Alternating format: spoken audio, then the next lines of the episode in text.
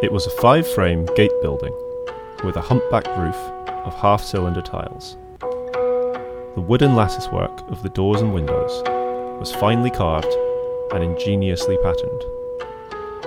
The whole gatehouse was quite unadorned by colour or gilding, yet all was of the most exquisite workmanship. Its walls stood on a terrace of white marble, carved with a pattern of passion flowers in relief, and the garden's whitewashed circumference wall, to left and right of it, had a footing made of black and white striped stone blocks, arranged so that the stripes formed a simple pattern. Jia Zheng found the unostentatious simplicity of this entrance greatly to his liking, and, after ordering the gates to be opened, passed on inside. A cry of admiration escaped them as they entered, for there, immediately in front of them, screening everything else from their view, rose a steep, verdure clad hill.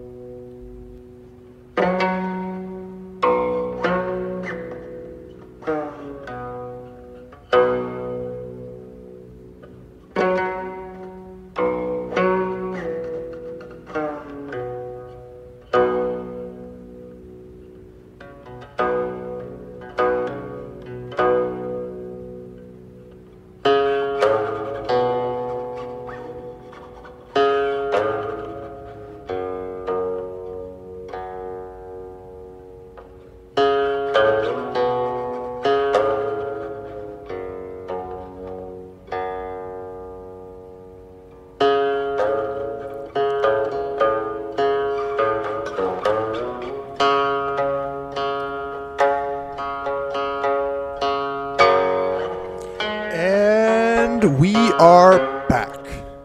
Greetings, everybody. This is Rereading the Stone, a podcast dedicated to historical Chinese literature, philosophy, and especially today, poetry. Uh, I am Kevin Wilson, joined as always by William Jones. Will, how's it going? Pretty good. I'm looking forward to rereading the stone, dissecting the stone, you know, raking over the stone and, you know, Writing poetry about the stone? yeah, breaking open the stone and looking inside. So we're on chapter 17 today. This is another special, a very special chapter. The inspection of the new garden becomes a test of talent, and Rongguo House makes itself ready for an important visitor.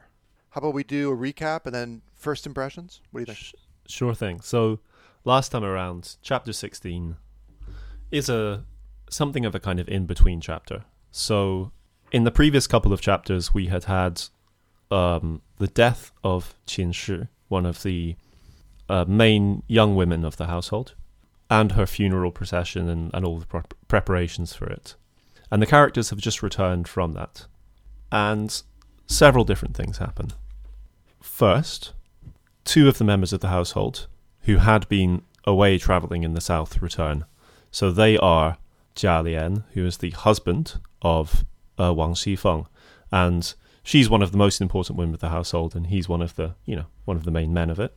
Uh, and the other character that returns is um, Lin Daiyu, who is one of the young women of the household. You know, she's she's a teenager at this point. She is the cousin of our main character Jia Baoyu, and she is one of the one of the kind of key love interests. So everyone is very excited about their return. We have a an important uh, announcement discovery for the family, which is that uh, Yuan Chun, who's one of the daughters of the household, she has been chosen to become uh, an imperial concubine, and um, this is a great kind of personal honor for her, and it's a great show of imperial favor bestowed upon uh, the family overall. And so, when Jialian, who has just returned to the household, is talking about this with his wife, Wang Xifeng, and others, we hear that the emperor has decreed that his concubines should have the opportunity to return to their families now and then so that they, you know, can, can kind of uh, keep in touch with their family and pay kind of due respect to their parents and elders and that sort of thing. Uh, and what that means is for every family that has a daughter who is an imperial concubine, they need to prepare a kind of grand new place to receive the, the their daughter, the imperial concubine.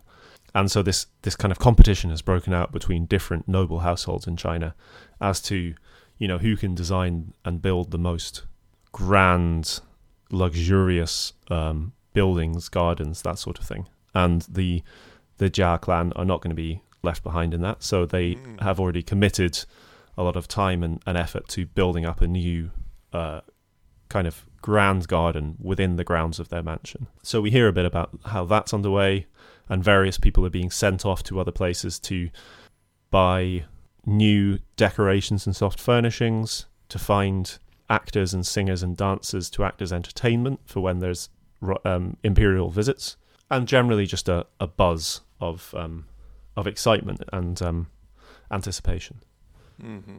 But that atmosphere of excitement and anticipation is is shattered, at least for our central character, Jia Baoyu, um, by the sudden illness and death of his good friend Qin Zhong.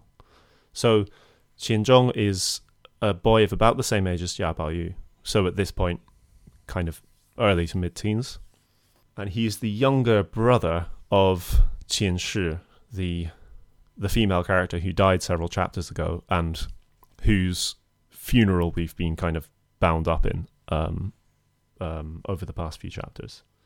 Uh, and the reason for Qin Zhong's death is, I guess, there are several sources. Um, he, as we found out in the last chapter, was having a kind of romantic relationship with a young nun of about the same age as him at uh, a nunnery just outside of town. Her name is uh, Sapientia in the in the Hawkes English translation, and she she runs away from the nunnery to be with him, but before she can reach him, she's discovered, and Qin Zhong's father, who's a very kind of strict, you know, upright kind of man, his name is Qin Bang Ye, he finds out about this, uh, and he beats his son very severely, and then because he's so kind of angry and ashamed he has a relapse of an old illness of his own. He falls sick and he dies. And so, I guess, for Qin Zhong, the discovery of his relationship with Sapientia, and I, maybe his longing for her, the violent beating he receives from his father, and then his father's sudden death, all cause him to become very ill. And and then at the end of the chapter, he um, rather suddenly dies. And despite all of the pleading that Bao makes on his behalf, um, there's nothing he's able to do to save him. So that's more or less where we get up to at the end of the last chapter. Mm. In this chapter, our attention is almost exclusively focused on the new garden. And so, for much of the chapter, we see the men of the household, um, including Jia Baoyu, but mostly um, his father, Jia Zheng, who's a kind of strict Confucian gentleman, accompanied by various others. We see them kind of doing a tour of the new garden, uh, inspecting its sites, coming up with poetic names for different parts of the garden, different kind of features. And so there's a great deal of um, poetry and literary allusions um, and things of that sort. Um, descriptions of, of grand vistas. Mm. And then at the very end of the chapter, we have um, some news from, I guess, other sources about preparation for um, preparation for the conversion of this this part of the of the house into a into a a place to receive uh, Yuan Chun, the the imperial concubine. Um, we hear about various actors and um, nuns who've been brought to uh, essentially to yeah to be kind of employed as as entertainers and and and things for um for any important visitors to the garden. And we also have a brief little um, interaction between Jia Baoyu, our central character, uh, Lin Daiyu, his his cousin and love interest, where they have a, a kind of little argument. and that's okay, pretty much chapter 17. This is a really uh, significant chapter maybe I say that every week, but I, I really mean it this time. This is a really kind of important. Uh, this garden's gonna be very important for the story, and it's a really fun chapter. We haven't seen very much like poetry action in a while, uh, and we get a lot of it in this material. I've been working through it really slowly because I've been trying to just take it all in, and make sure I understand the uh, what's going on. Basically, is that this garden is so uh, luscious and uh, ornate uh, that you know its descriptions are matching it. There's a kind of like a bleed over effect where you know to describe something this uh, sophisticated, you need very sophisticated uh, verbiage, uh, and so working through the original Chinese, it's pretty challenging. There's a lot of very like complex and uh, challenging, you know, wordplay. There's a lot of references. The poetry uh, is very uh, elusive with an A, so there's a lot of allusions to a lot of like a, a variety of different, mostly Tang poetry and and so there's a lot going on. I've been really kind of uh, like digging in deep. I don't think today we'll probably make it past more than the first half, but I, I think it's worth the effort to. So basically, this is a stroll, a very leisurely stroll through the garden, and so I, I think like, you know, I've really been thinking like, okay, who is the audience for you know who's listening to us? And who could be listening to us? And what like what could this project mean right? And part of me is thinking like we can learn uh, patience because there's always like a part of me that wants to uh, to rush ahead, you know, and to get as much material done as, as soon as possible, and that's kind of our modern, highly consumptive mindset. But I, I think maybe we can like it, it's almost like a test of patience to like really dig in deep and, uh, and, and search for some of the references and to get a, a taste for what's going on here, uh, while also you know understanding that it's supposed to be, you know, it, it is leisurely. It's supposed to be light. I wonder sometimes whether this is a beautiful scene, a, you know, a quote unquote purely beautiful scene, or whether there's an element of the the author satirizing the kinds of beauty being represented. It's it's not entirely clear. I think there's a little bit of both. But from our perspective, I, I mean, this is a really great opportunity to get a sense for what especially you know anyone interested in aesthetics and in particular the aesthetics of gardens natural aesthetics how uh, how nature and culture intermingle you know all, all these really like timeless you know and, and very challenging philosophical and conceptual questions. You know it's all here and so I, I think it would be worth it for us to uh, to assume you know the same you know the same speed of uh, to, to really slow down and to uh, to mimic their leisurely strides. You know. So what do you think about that? I think that's completely right. um, it, this scene is very much about uh, about patience. This chapter, rather, is very much about patience. And even though this novel is written in vernacular Chinese, mm-hmm. it verges on the more kind of dense literary classical Chinese at points. Yes. And this is certainly a time when we, we do kind of trend in that direction. Mm-hmm. Uh, so even where it is still written in a vernacular style, the words used tend to be more kind of I don't want to say florid because that's there's a sort of negative quality to that, but certainly more kind of literary and classical and less day to day common uh, vocabulary and that slows down the whole process of reading. And I think that that's kind of partly intentional, is that it's supposed to give you more time to sort of absorb. Um, I think before we dive in, it's important to just talk briefly about what Chinese gardens are like, so that we can, you know, picture it in our heads more clearly. Um, okay. Because they're completely different to the way that one might imagine uh, a garden in the kind of Western style. Okay, yeah. Um, so uh, I mean, of course, it's nothing like your your backyard, as it were. Uh, but but even with, you know, even if we compare it to grand gardens in a kind of classical European style, there's there's still a, a huge huge difference. You know, so I guess Chinese gardens there are lots of stylistic differences both in geographic terms and at different times in history. So there are there are different traditions in in the kind of uh, what we would call Jiangnan region, sort of close to modern day Shanghai, compared to a sort of northern style around Beijing and, and the southern style around what's now, I guess, sort of Guangzhou. And and then yes, at different times in history, different things would have been in vogue. But what we can kind of say is that the attitude is it's Chinese gardens are very highly uh, curated. I would say they are highly constructed. The way that the garden is thought of is not. You're normally not really intended to be able to see the whole at once. Mm. Rather, the experience of walking through the garden is following a certain route and enjoying a series of scenes in succession, and each one kind of inspires in the viewer, uh, you know, a, a different feeling, a different sense, and so the things that you would include in a in a garden could, you know, you might have uh, different sorts of rocks, often in in various kind of interesting arrangements. You have kind of winding stone paths. You have bodies of water, you know, ponds or streams, waterfalls, bridges, kind of pavilions or little uh, small buildings, um, and of course you have lots of different trees and flowers in various arrangements.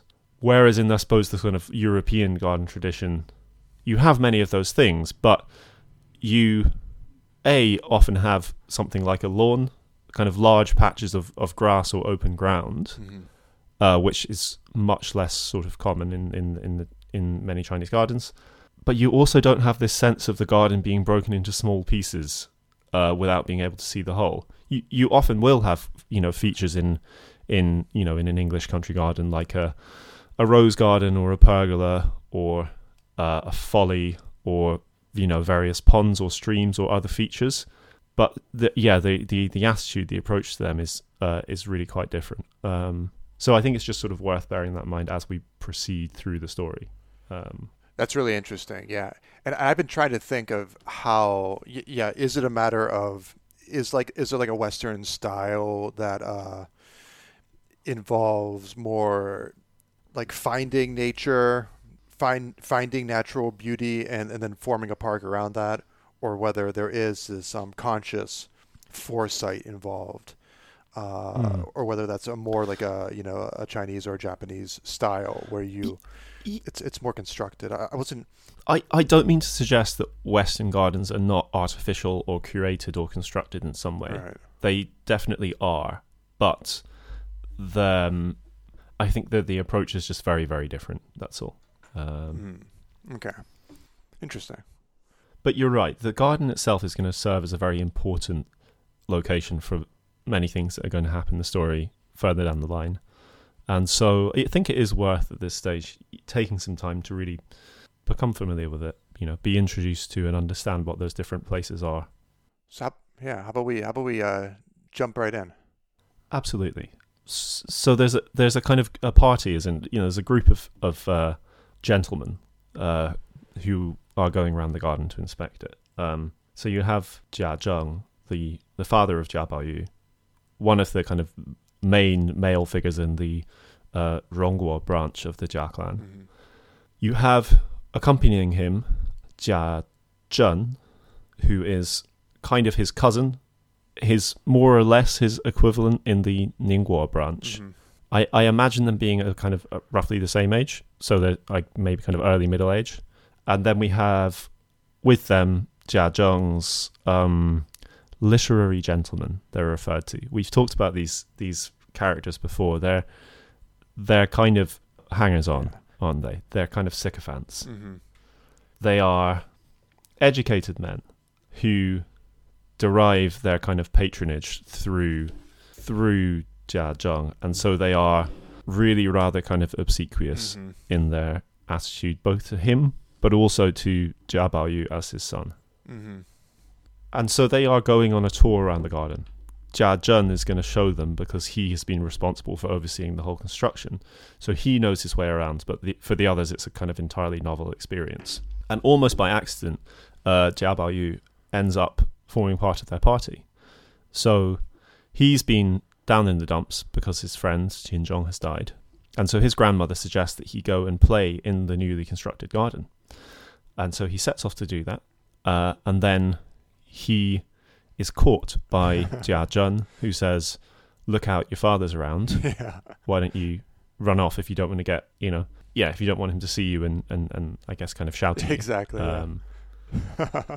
Um, and we've seen that before, haven't we? There was an earlier chapter, I think it's chapter eight, where he's trying to get from one end of the house to the other without being spotted by his father. Yeah, he's like Frogger, and he's They're really- avoiding. uh, his father is like the oncoming uh, traffic. traffic.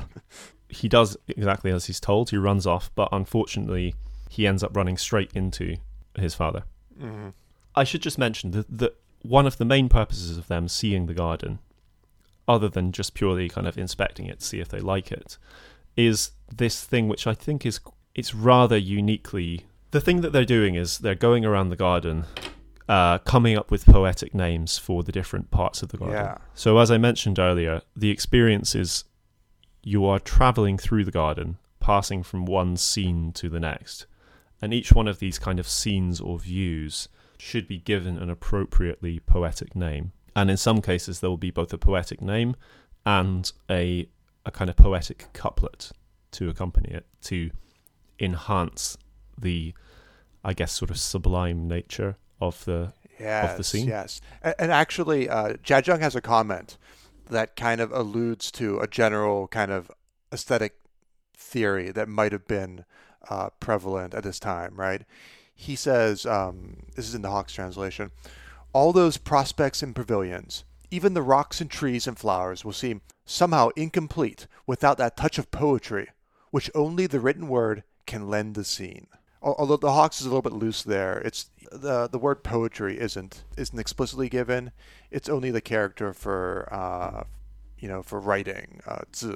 He actually says that you know that's needed to uh, to generate color actually, uh, sheng and, and so right yeah you need you need the letter to generate this to give it this uh, this color, which is interesting, right? Uh, it, it, you- wonder what kind of um, what kind of uh, like theory of color maybe uh, you know is is this again this kind of this vivaciousness that we've talked about? It definitely it seems to be essential, a kind of an, an essential ornamentation, right? Yes, that's completely right. To me, it, what it does is it enhances the uh, artificial nature of the garden. Um, there's no conceit that this is in some way naturally created. This is uh, you're using natural elements, you know, plants, flowing water, rocks, etc. But you are deliberately arranging them in a certain way. Okay. And so, because it is created by humans, the addition of uh, this, yeah, poetic touch is not only uh, congruent with it; it's also an essential part of. It's kind of it's the icing on the cake, basically. Mm. So when you say artificial, it's almost in the sense of artifice and hence art. It's it's kind of that whole uh, semantic uh, space. Well, well, yeah, absolutely, and, and indeed, one of the first things they say when they enter the garden is they come through the gate and they're presented with this large artificial mountain, uh, which I imagine is is you know having seen some some Chinese gardens, I'm imagining it's a kind of mass of stacked, different oddly shaped stones, perhaps ornamented with some some kind of plants and flowers. But they observe that basically this mountain is very important because it obscures the rest of the garden, and without it, you could see the whole thing, and therefore it wouldn't have that essential quality of being a series of scenes in succession if you could see everything. Um, and they say only a master of the art of landscape could have conceived so bold a stroke. And so, absolutely, it's it's artistry to them. You know, the the curation of gardens is uh, is a very uh, you know artistic pursuit, I suppose. Right, a- and that line you just read, uh, in in the original, it's even more explicit that this is a matter of um, like the artist's mental foresight. Uh, so the original is "非胸中大有秋鹤，焉能上到这里?"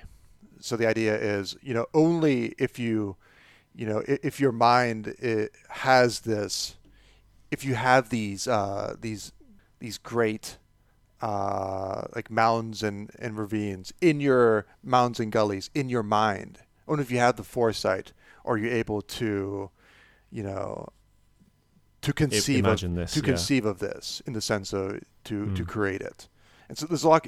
This kind of goes back to the my earlier comment that like there's a lot going on here, and for people interested in you know kind of theories of art, but also theories of artificiality, I guess, right? Because we we've already been talking about the uh, the Jiajian, you know. So this is kind of another space in between, where it's uh, Hmm. fake nature. It's it's uh, artificial, uh, artificially constructed Yeah, views of nature. and it is fascinating to me the the the sense of almost like coquettishness about the garden. I, I don't know. I can't think of any other way to put it.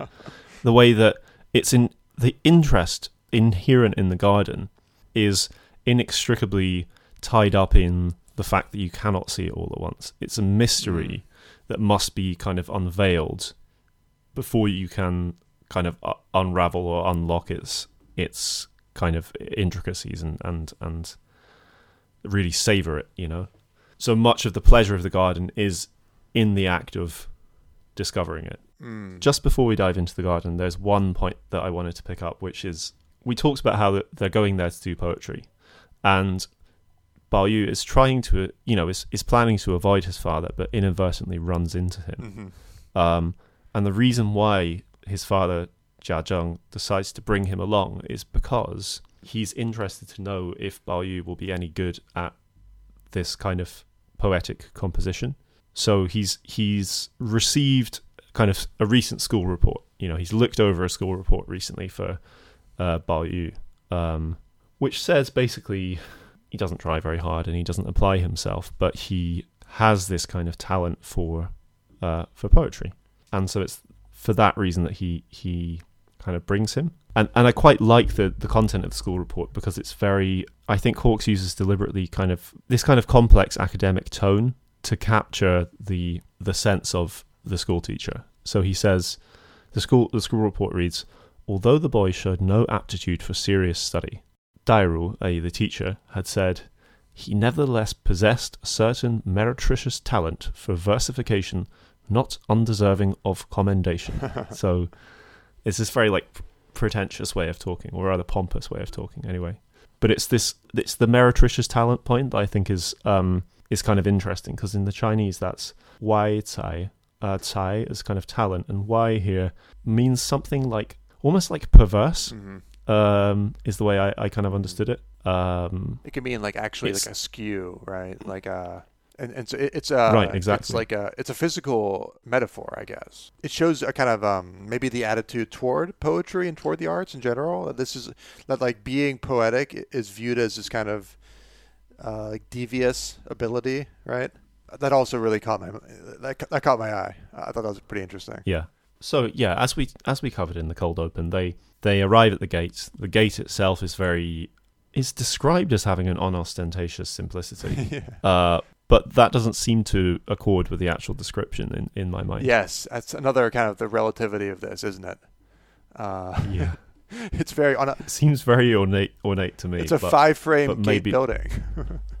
I I guess because it's not it's described as unadorned with color or gilding. So it's not brightly painted or or inlaid with with you know precious metals or stones or anything. So in that sense, it has a simplicity, but it's very very delicately and intricately carved, um, and it's mounted on these multicolored stone blocks. I think.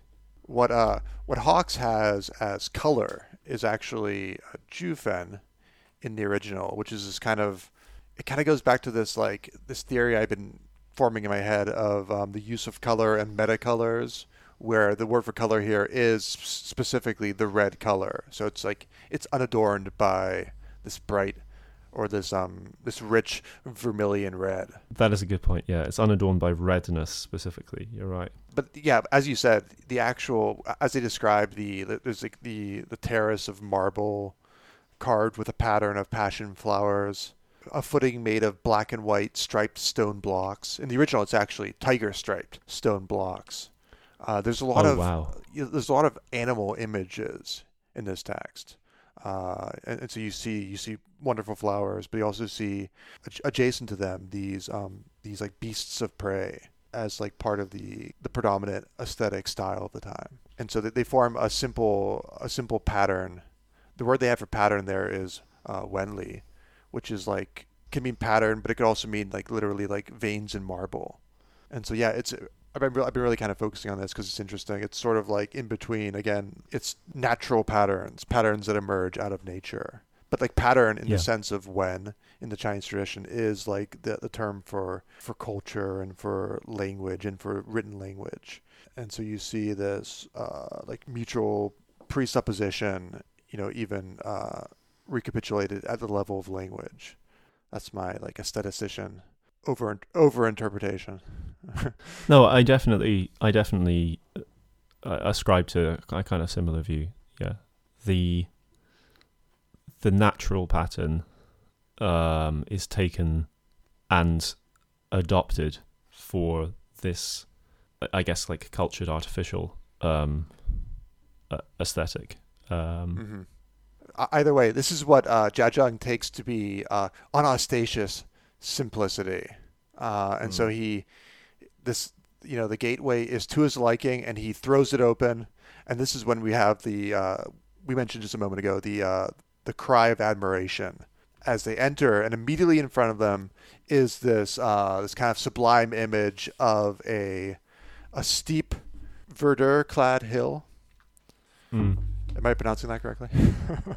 So, so it's it's it's greeny basically. You know, it's it's it's Right, guess uh, it's- verdant color. it's rocks with Yeah. with you know different sorts of green plants draped all over them. I suppose. And you know, this really makes me think that we should also be treating the garden as a kind of microcosm, uh, which uh, which kind of goes back to the dream. You know, every chapter being a dream, where like the dream has all of its symbols, uh, self-contained, but they're rearranged in various ways. And so I wonder if the garden is going to also have all the symbols of the novel in some sense uh, recapitulated, right? And so when I see at the very beginning this steep uh, peak, my and it's it's you know it's uh, it's this like verdant color again. My my immediate uh, thought is that well, of course, this is the re- recapitulation of uh, Qinggeng Feng of the uh, Green Sickness Peak from chapter one. Oh yeah, Did you think about that? Because I I hadn't thought of that at all, but it's it's it's very apt. it's it, similar language. Uh, you know, the, the original the the term used for it in the Chinese for the for the hill is uh, uh, jiang, and so the cui is a, a, a color that means kind of a bluish green, and also it can it can designate uh, like a greenish jade, a green jade, and, and it's a term that appears a lot in like a lot of these like the classical poetry, and so I think that is a kind of yeah that I think that is the intended uh, reference. So you were saying before that the the black and white stripes in in the English translation are in fact tiger stripes, Yeah, uh, and that you have this animal imagery, uh, and that comes out again as we're looking at this this grand mountain in front of them. Um, hmm you know, there are these these stones that are said to resemble monsters or or kind of fierce animals.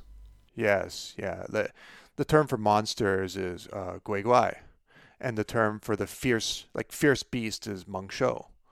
Uh, and, and so these are, I think, very canonical, sublime images.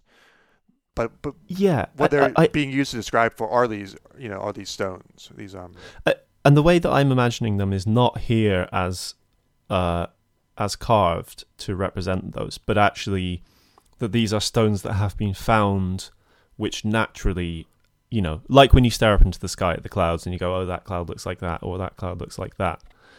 It's a bit the same. People have found stones that resemble one animal or another. Um, yes yeah in in a kind of natural way. And this, I think, like strangely shaped stones, uh, do kind of feature quite prominently in in the Chinese garden uh, tradition. I think you know they may just be an interesting shape, or they may actually resemble uh, some object or or or, or animal.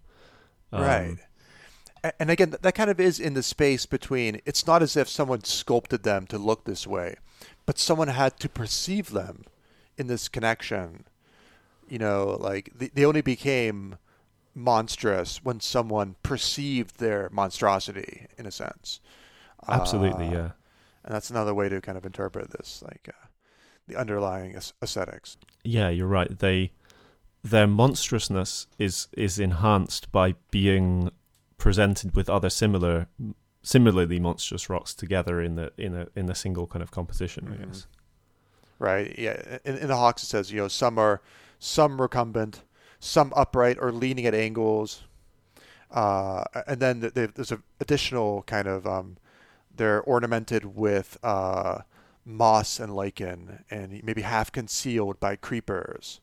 Hmm. Uh, all all the while, you know, in the Hawkes, the the path that you're walking along is described as a uh, a zigzag path, but in the original, they use a set expression, yang chang xiaojing, which means twisting and turning like sheep's intestines. Yeah, I I thought that was such a great way to describe it. Right. Yeah, quite an image. I didn't realize this is you're right a kind of fairly stock phrase. I hadn't I hadn't heard it before, but yeah, you can imagine the way that the innards, uh, the way that intestines do wind back and forth, and it's very similar to the kind of winding path we imagine. And so my sense is that you know the author, at least on some level, appreciates all this. This isn't entirely. Maybe there is a little bit of irony. Uh, maybe there's a sense that you know, what does Jiazheng know? Can he really appreciate this? Or maybe it, it is. Uh, I, I mean, you can imagine the you know the elites of our day attempting you know some kind of beautiful garden and failing miserably, right? Yeah, and so I'm not sure whether that that the kind of uh, there is an irony to all this. My sense is that this really is a pretty uh, a pretty well constructed space, though. Yeah. I think we are absolutely meant to appreciate it as a um, it, like in its own right. There is there is a kind of yeah some sense of mockery uh, in the way that this scene plays out, but I think the garden itself is supposed to be beautiful. Mhm. definitely. So uh, as they proceed, they they come to kind of the the first test, Yeah, so Uh, round one.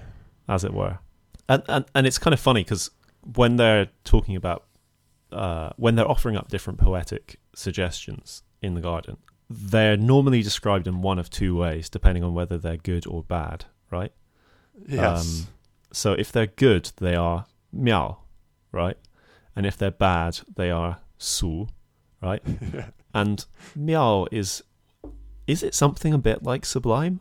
Um, I it's a very difficult word exactly to describe. It's it, it implies something like um, it's artistic. It has a kind of artistic creative merit, but it normally implies a kind of subtlety, perhaps a slight kind of mystery to it. Um, and I think that tells us a lot about the way that good poetry is thought of. Um, Mm. it should sound good. It should conjure up, you know, beautiful or interesting images.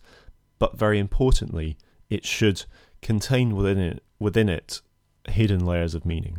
I think.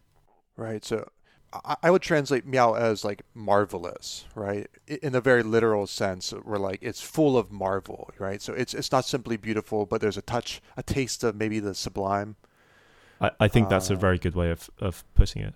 And so by contrast, if things are su, they are the opposite of miao. As su is kind of like it's a word used to mean something like folk, not in the sense of people, but like folk tales, folk folk mythology or, or, or that kind of thing, you know, um, common, vulgar, and lacking much of that kind of refinement and subtlety Yeah. that is inherent in something which is miao. Maybe gaudy. I, I think.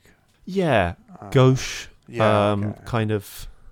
uh, They use different terms in in in in Hawkes to talk about it. Um, I, I think this would be a great video game where you Yeah. like y- y- they have the you know you have every round and you try to uh, come up with a poem and the algorithm tries to you know maybe see tell you if it's you get you get points if it's a reference to something classical it like it like Mm. searches the database but it has to be a little bit different maybe and i just imagine like yeah like yeah like Jiazheng being there like su you know like like this just like on the screen it says su you know and Yeah. it's like that's like the like the game over screen or you know yeah. Well, if something is su, the suggestion is that it's unoriginal. That's very strongly implied. I think uh, it's trite. That's that's Mm. sort of one of the problems with things being su.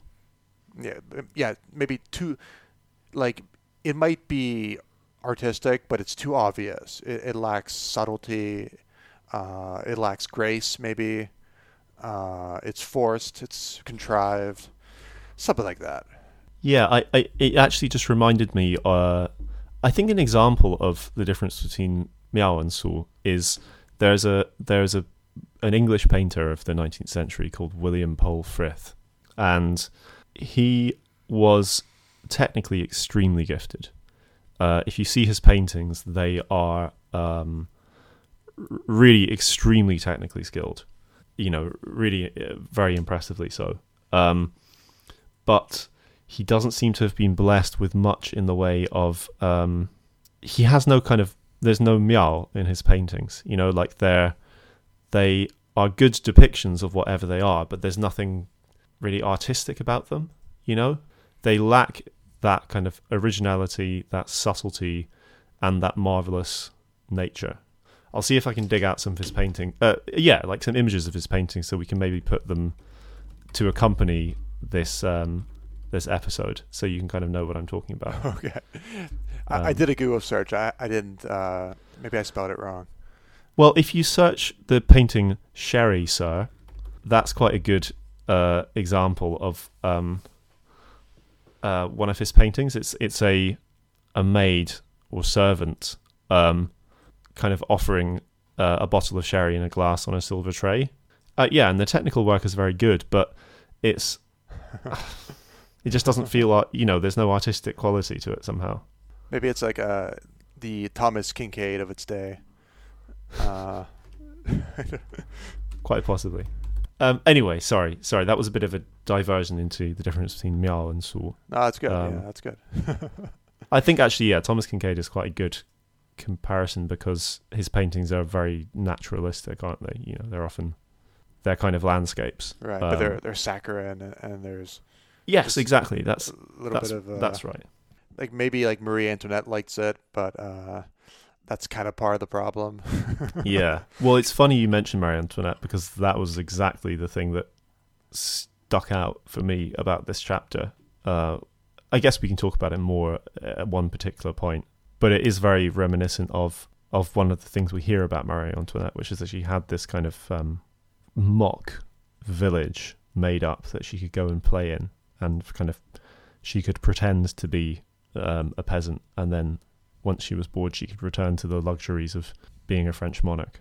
But Mm. there is a particular point, I think, at which that comparison will be more apt. So, so let's leave it to the side for now. so round one, let's do this. Fine. So they, um, we we have a few kind of um, kind of initial uh, attempts by the um, the literary gentleman, and it's suggested that these are all kind of they're warming up. You know, it's like uh, you know at the start of a football soccer match. You know, before the before the whistle has been blown, the t- the teams will kind of stand around and take pot shots at goal, just you know to kind of iron out the kinks, and and that's very much what this feels like. You know, it's the literary equivalent of of taking pot shots at goal. Well, also they they toady up not only to Jiazheng but also to Bao Yu. So they don't want to they don't want to set the bar too high. So Mm. I think they almost intentionally, uh, you know, give very lukewarm responses so that Bao Yu can look better no matter what he says. Oh, they're they're they're lowballing. They're they're they're pulling their punches.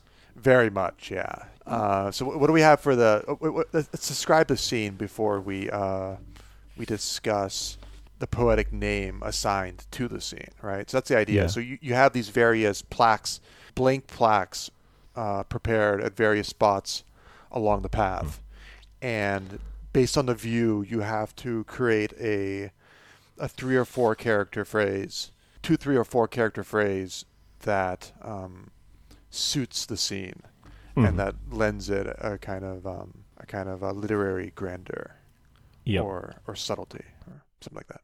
and so the um the ones that they come up with to begin with are firstly Die Cui. Uh, so the Cui is the same one you mentioned before, which is the kind of blue green color referring to jade, and it means a sort of like repeated or piled up greenness. You Mhm. know. Then they go for uh, Jin Zhang. So Zhang being a, a, a mountain, you mentioned it before. It was described as a Cui Zhang, so a, a exactly, yeah. green jade like mountain. And Jin is it's kind of brocade. You know, it's a sort of um it's a very fine quality of silk interwoven with gold thread, I think. So yeah, it's intended to be kind of very like beautiful, luxurious, elegant.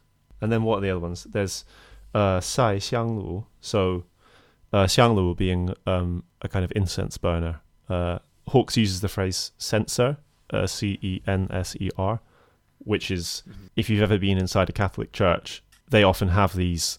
Um, they're kind of globe or oval shaped chambers, slightly bigger than a fist, I guess, on a on a chain or string attached to the end of a pole, and you fill them with burning incense, and you kind of swing them back and forth so that the incense wafts all the way through the space, and that's a censer, and so they're naming it after that, but that in turn refers to a peak by the same name, so it's a, it's kind of like a it's an allusion to that, I suppose. Um, so yeah, they it says altogether some twenty or thirty names were suggested um, for for this peak itself, but but as we know, they're they're kind of just uh, they're testing the water. And so then finally, now it's it's Bao Yu's turn. He's got to uh, he got he has to try his hand at this literary poetic feat. Yeah, there's there's actually this a thought's just struck me, which is this reminds me of um, what they're doing. Is there is uh, there's actually an essay by um, Mao Zedong from before the um, founding of the PRC. So this is when the Communist Party was still kind of in the wilderness in in uh, Yan'an. And I think it's the essay is called On New Democracy, Xin Minzhu Zhuyi Lun. And he begins it with this uh, like slightly falsely self-deprecating phrase which is describing his writing on this subject as pao zhuan yin yu which is to say to throw a brick to attract a jade and what that kind of means is i am going to contribute my rather um, you know poor quality or feeble thing in the hope that others will contribute in turn and theirs will be more kind of valuable um, or worthy. Sort of a, a poetic stone soup, maybe. that sort of thing. And they're doing the same thing here aren't they? They're i mean they're doing it in a kind of they are it's slightly patronizing you know they're, they're doing it deliberately to toady up to him Mhm. um, um, but that's basically what they're doing. They're they're making their poor poor quality brick offerings in order to allow him to present his jade. Uh, I would say that you know, in this context, because it is this highly hierarchical relationship, in, in a sense, this is kind of a merging of, of art and and like a kind of game playing. Uh, but because it is this hierarchical relationship, the, the game element sort of suffers and becomes perfunctory. Uh, but Hmm. we're going to see later in the in the novel, there's going to be a lot of these kind of poetic games, uh, and when they occur between equals, you know, between uh, Bao Yu and his, you know, his friends and, and his cousins, uh, that actually the game element uh, really improves, and and they've kind of achieved this interesting mixture of. Uh, because I am sort of like, uh, on one hand, I've become personally very like poetry pilled lately. I've been reading a lot of poetry, really getting into it. And on the Yeah. on the other hand, I've been reading this book recently um, by a philosopher Thi Nguyen, and it's all about the idea of conceiving of games as a kind of aesthetic experience. And a lot of this book, I don't agree with all of it, but a lot of it is um, persuasive and interesting. And, and so I've been thinking about how you know games and artwork can be these parallel forms. And so I, I think in a lot in a lot of ways, one of the things to take away from this novel, it's like we can like learn how to like how to play again. You know, it's like a, a theory of uh, play at work. So let's just let's just talk about uh, what Bao Yu.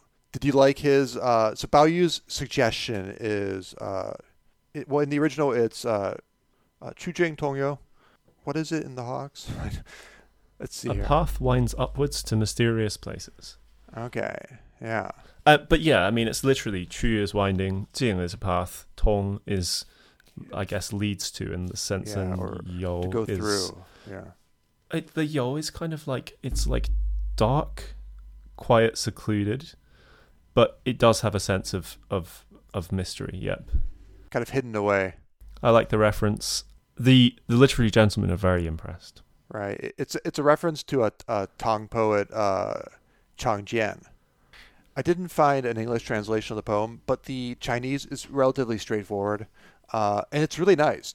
I think I sent you it. What it, it's a really nice. Yeah, I had a read of it. it's a kind of a short poem. It's all about going to a, basically a secluded, hidden Buddhist monastery in the hills.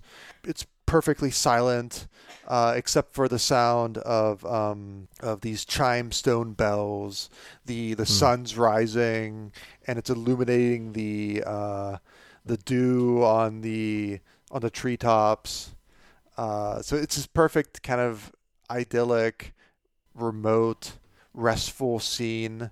You know, it's said to uh, to empty the, the, the mind and the soul, so it's kind of purifying. It's a really nice poem.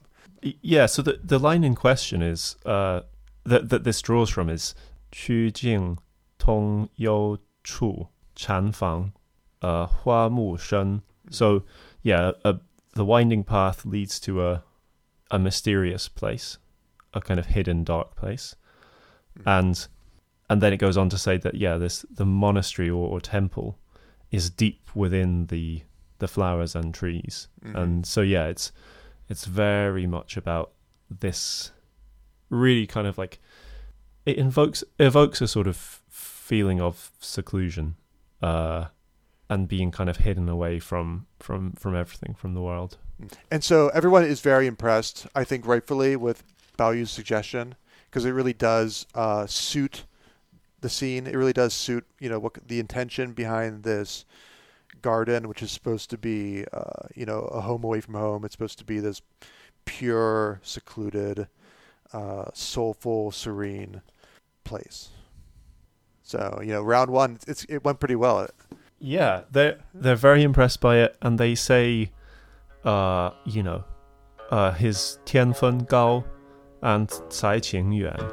So his uh, what like his his natural ability is high and his talent kind of outstrips that. Of course, Jia Zheng is like, no, you don't.